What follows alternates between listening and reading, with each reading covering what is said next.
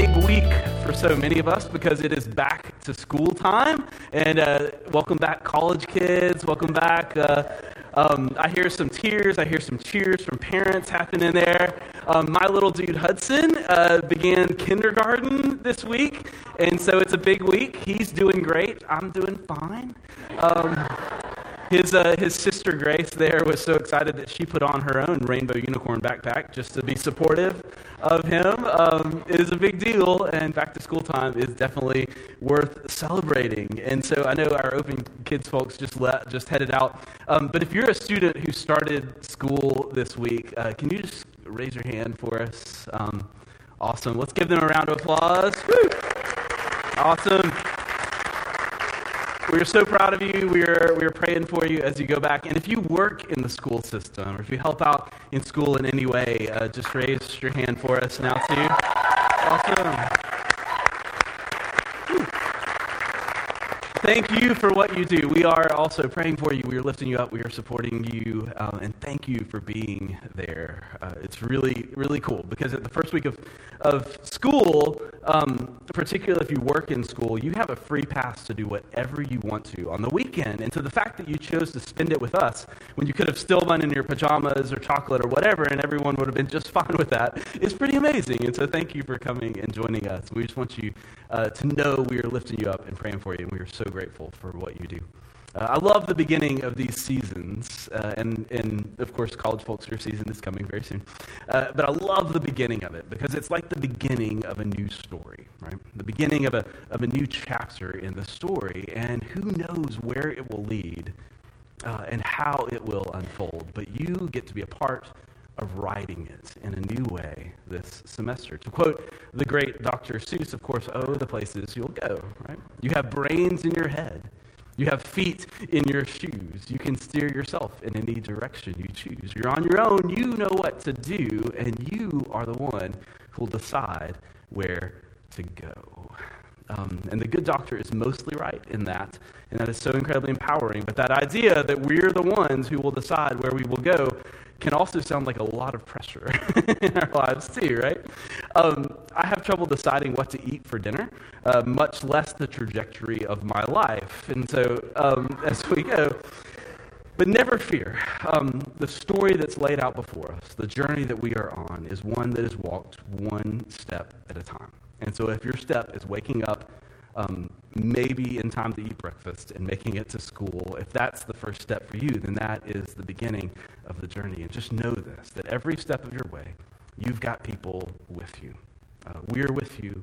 Uh, your friends, your family group is with you. Most importantly, the God of love and of life, of justice and joy, of purpose and peace, who shaped you and formed you and knows you and loves you, is with you every step of your journey, every sentence of your story. And even more, that God invites your story to be a part this semester of the big story, of the story of God's work of love and liberation in our world, of, of creativity and courage and beloved community, of shalom, of this abiding, flourishing peace and life that comes from the heart of it all. God invites you to let the story of this season of your life, this semester of school, this season in the workplace, whatever it is for you, to be a part of the big story. To be a part of helping write the story of God's unfolding love and healing and restoration and shalom in our world. So, in your workplace, in your neighborhood, in your school, you write that big story whenever you choose, no matter how small it seems, whenever you choose love whenever you work for justice, whenever you welcome the outsider, you help another person flourish, whenever you yourself flourish holistically, whenever you live, as Jesus would say, in love of God and love of neighbor and love of yourself, you are helping write the big story in our world in a way that only you can, adding to the story what is yours to write. And the beauty of it all is that our own stories flourish and find meaning most when they're deeply connected to the big story of God's creative work of love and life and liberation in our world. When our own plots and our own character arcs are integrated in that big story, right in the thick of that story is where we most belong. And so, if you want to know where the plot of it all is headed, unfortunately, you can't just binge watch the show to see where it goes. Even though life may seem like Stranger Things right now, it doesn't quite work like that. You have to play it out. Um, but spoiler alert to it all in this story, God's love wins. And God is with you, and God is good. And God loves you and all people and has an amazing part for you to play of bringing justice and joy and peace into this world, bringing flourishing to all around you. And so I don't know the exact places you'll go, but I know a bit about where we're headed. That your story is, is built to be part of the big story of God's love at work in our world. And letting your story be a part of that is the greatest, most deeply fulfilling chapter that any of us could write. And so, as we've gone through our series this summer, this summer we've been looking at some of the stories in our scripture library and sometimes looking at them in fresh ways. We've called it small story, big story, because as we've been re listening to those stories, we've seen how some of these small stories point us and reflect the big story of God's love at work in the world for all people. But in the midst of, of hearing these, there's been this other deeper layer that's been happening as well that we find as we listen to these stories that our story, uh, just like those that we encounter in our scripture library, that our story is built to be a part of that big story too. And when we find that, is it's kind of mind blowing because for many of us, we don't feel like our story is much to offer. Or perhaps you feel unqualified to be a part of the big story. Maybe you felt that your story, your history, maybe you've been told that your story and your history somehow disqualifies you from the big story. But the big story blows that apart. It tells us that our God loves you with unqualified love. It says that you have a part to play, that who you are and where you're headed, where you have been, what you love, what stirs your heart, what stirs you with compassion, what fills you with passion, that these things are not unimportant idiosyncrasies, that they are essential, indispensable parts of the story that only you can help write. And so our scripture library is full of diverse people just like us who have found who they are and, and where they are headed, intersected by divinity and invited by an empowering God of love who saw them, knew their story, and invited them to write a creative chapter. We've learned about Esther and Moses and Shadrach, Meshach, and Abednego. We've learned about John and Mary. We've learned about the Samaritan woman and the Ethiopian eunuch. Now, some whose names we don't even know, but we know their story. The way that they've let their lives join the theme of the work of love in our world. And when they did, when they took who they were and offered it to the God who's at work in our world and offered it to their neighbor as themselves, a big story happened. And it was true for them, and it is true for you as well.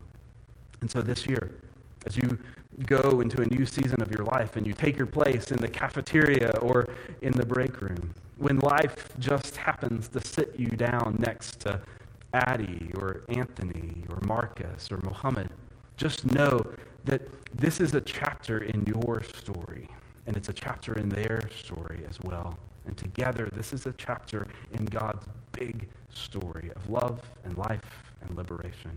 And so, around that cafeteria table, every time you choose to listen and learn and love and laugh together, what is being written is a big story, bigger than you could imagine.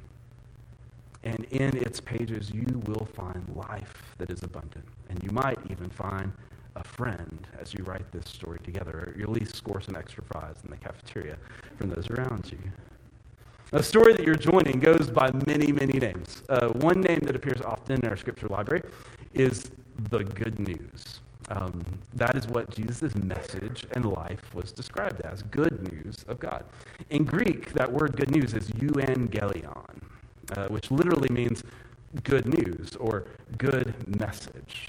And I love the simplicity of that title because that's what the heart of the whole Jesus story is about that Jesus brought a good message from God uh, that was different than the religion and the empire of the day. And it was, for all who heard it and understood it, good news. And it was good news for all people. And another reason why I love the simplicity of that description is that for many of you, the messages that you've heard from religion and from the world have not always been good news. Right?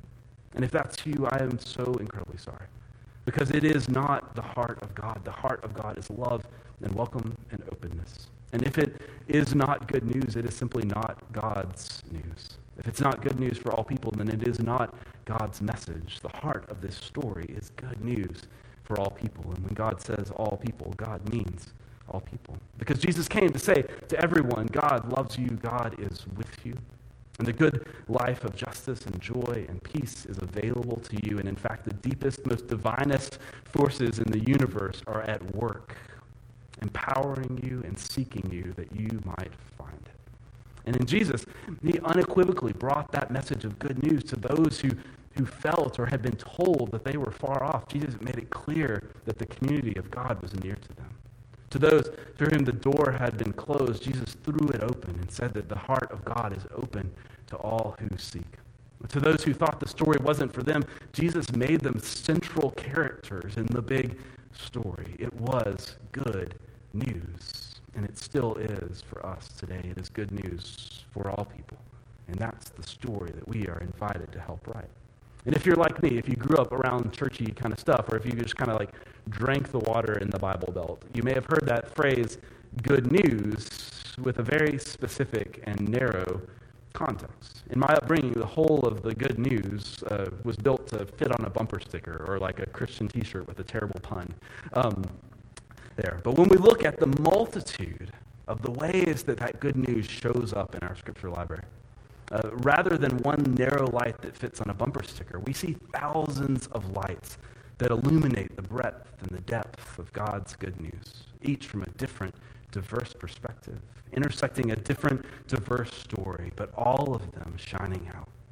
But which is good news for those of us who can't quite fit our lives on a bumper sticker or in a hashtag or even like in a 10 second TikTok video. Um, that is because that is exactly what we find in Scripture that no two people encounter Jesus in the same way. Because the good news is not a pithy Pinterest poster statement, it is a story. It is stories, real life stories of you and me and our neighbors and all people intersecting with the light and the love of God that we see clearly in Christ. And the light that shines from Scripture is what happens when our stories, when those thousands of individual, contextual, diverse stories intersect with that big epic story of the God who's drawn near to all of us in love. And every time, in every life, in every story, when we draw near to that love of God, the light that shines forth is good news of life and love. As the great Rachel Held Evans uh, wrote in her book, Inspired, the good news is good for the whole world, certainly. But what makes it good varies from person to person and community to community. The gospel, the good news, is like a mosaic of stories, each one part of a larger story, yet beautiful and truthful on its own. There's no formula, there's no blueprint, but in every life that it touches, it is good news. And every life that it touches, it empowers to be part of the beautiful, nuanced, diverse mosaic of stories and histories that give shape together to the big story. And there's a story in the climax of Jesus' ministry that reminds us of this and reminds us that each of our stories are invited to be a part of it. We find the story uh, told by the author of Matthew in chapter 26 of Matthew. Jesus has journeyed to Jerusalem, and where he'll soon begin running head on into religion and imperial powers of the day. But for now, he's settling down for dinner with friends. It wasn't anything big. They just ordered some pizza and they gathered around the table to eat. I think that's how it goes. Uh, but Jesus, of course, uh, cannot even have a simple dinner with friends without being a little bit transgressive. And so they're having dinner at the house of Simon the leper, of course, um, which was a no no, but that's just how Jesus rolls everywhere he goes. So now Jesus was at Bethany in the house of Simon the leper, and a woman comes to him with an alabaster jar of very costly ointment. And she pours it on his head as he sat at the table. Now, I don't know about you, but that's a strange story to me. um, it doesn't sound like a positive thing in our day and age. That, like, I imagine that I'm just you know, having dinner along, and a person comes out of nowhere and cracks open the finest bottle of, of Britney perfume and just breaks it over my head. Um, it might make the news. It might stir some, you know, stir some emotions. Hopefully, it is not toxic. There, yes. Thank you. Thank you very much. All right, let's pull Britney up. But back in the context, I just had to get that in somehow. I apologize. I apologize. Apologize. um, all right. Next time I'm sitting at the dinner table in public, I'm just going to be looking over my shoulder. So, but back in the context of the day, um, what happened right here in this moment, as strange as it might seem to us, what happened in this moment was, was deeply powerful and important. Because back then, anointing someone with oil like this was a sign of utter honor and respect. Uh, kings and queens were anointed at their coronation. And so there's this moment here of this woman showing up and with deep generosity and this authentic expression of appreciation for Jesus. She, she expresses it in this way uh, expressing her appreciation and her gratitude and her, her reverence for this person who has brought good news to the world and probably to her life and to her story as well. And of course, the disciples don't get it. The disciples see it and they're, they're angry, it says, and they say, Why this waste? Because sometimes, uh, as we begin to make these decisions to let our lives not be held in bottles, but to be poured out for those around us, uh, sometimes pouring ourselves out and, and choosing to live our life for good and not just living it for getting, but for generosity and not just ambition, but for the good of the world around us. It can seem like a waste, it can be a scary thing. But that's only when we're looking at that small story and not the big story of the God who invites us to pour our love and our life into our world. The God who fills us and empowers us so that we can pour out our story, not just for ourselves, but for the good of all that our story intersects. That big story. And so the disciples didn't get that big story in the moment. Neither did, I think, this generous woman uh, know exactly what her story meant and what the effect that it would have on Jesus. Because though no one else around that table really knew, Jesus, I think, knew a little bit about what he was about to face in Jerusalem. He was about to face the most difficult trial and experience of his life. Soon he would be arrested by the leaders of empire and religion and tried in an unjust proceeding and convicted. He'd be crucified and, and publicly executed, all for bringing this message and embodying the message of good news. He knew that he was about to face a difficult season. And this gracious woman's authentic outpouring of generosity and affirmation and appreciation and honor. Jesus said, This has prepared me for what I'm about to face. She had no idea what it meant for her to pour her story out in that moment, but when it intersected Jesus' story, it became part of something bigger. And so he says this amazing statement Truly, I tell you, Wherever the story of good news is proclaimed in the whole world, what she has done will be told in remembrance of her. Wherever the story of good news is told, her story will be a part of it. Which was amazing, one, because women's stories did not get to be told and often don't today as well. And second, that, that Jesus elevated her story alongside his, that she was a part of this story of good news. In part because of the power of this moment, but, but also because that's just how it works. That your story, that our stories are a part of the big story. That as we lay them out and offer them to something bigger than ourselves, to our neighbor, and to the work of God, of love in our world, that they become part of the big story of good news. And right now, in your neighborhood, in your family, in your workplace, in your classroom, right now, there is a story that is being written with every step of your journey. And when we let our stories and what we have and what, who we are overflow in love to the world around us, like an outpouring of authentic love for our neighbor, for God, and for ourselves, when our diverse stories intersect and in some way carry on the good news, they become part of the story, part of that beautiful community mosaic that is the big story of God's good news love at work in our world. And there is nothing like it when our story gets told as good news. And so this generous woman had no idea in that moment what hung in the balance. She just simply authentically poured out what she had for the good and for the flourishing of others. And little did she know where that story would lead and what it would mean to the world around us. And it's the same way for us. We have no idea what hangs in the balance in our choice to live lives of good news and love and life and liberation.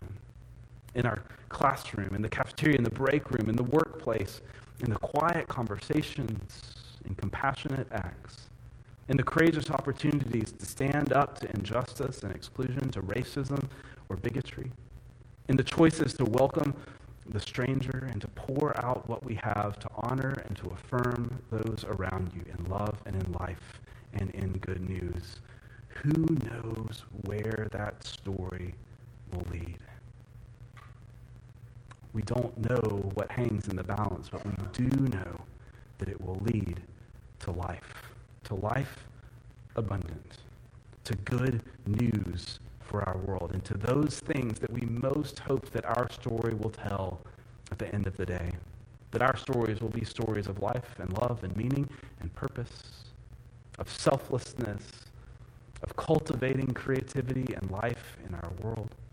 That our stories will lead to life, that they'll walk in the way of Jesus that leads to life and good news for all people, that it will lead to the big story. Because in those moments when you choose to love your neighbor as yourself, when you choose to reach out in the cafeteria to those that no one else is sitting with, when you choose friendship over division, when you choose to stand up to injustice rather than complacency. When we choose those things, we are joining our story to the biggest story of all. The big story that we glimpse in that diverse, captivating story of good news of the Jesus who came to live in a thousand ways, in a thousand steps to bring life to our world and all that that means.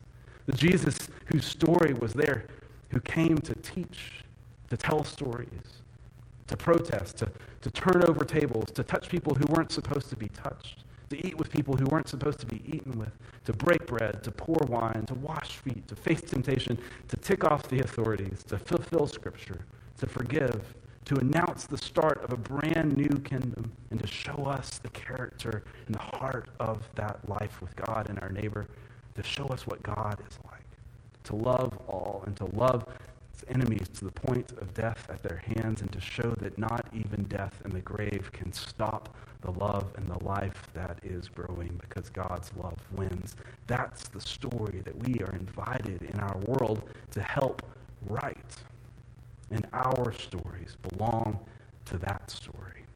We belong to that story of love and life, liberation, of peace and purpose joy and justice. And when we join in our time, the good news becomes again, as it always has been, a story unleashed in a thousand ways in our world. And with every act of good news that this world is so desperately seeking, we are writing it in our chapter.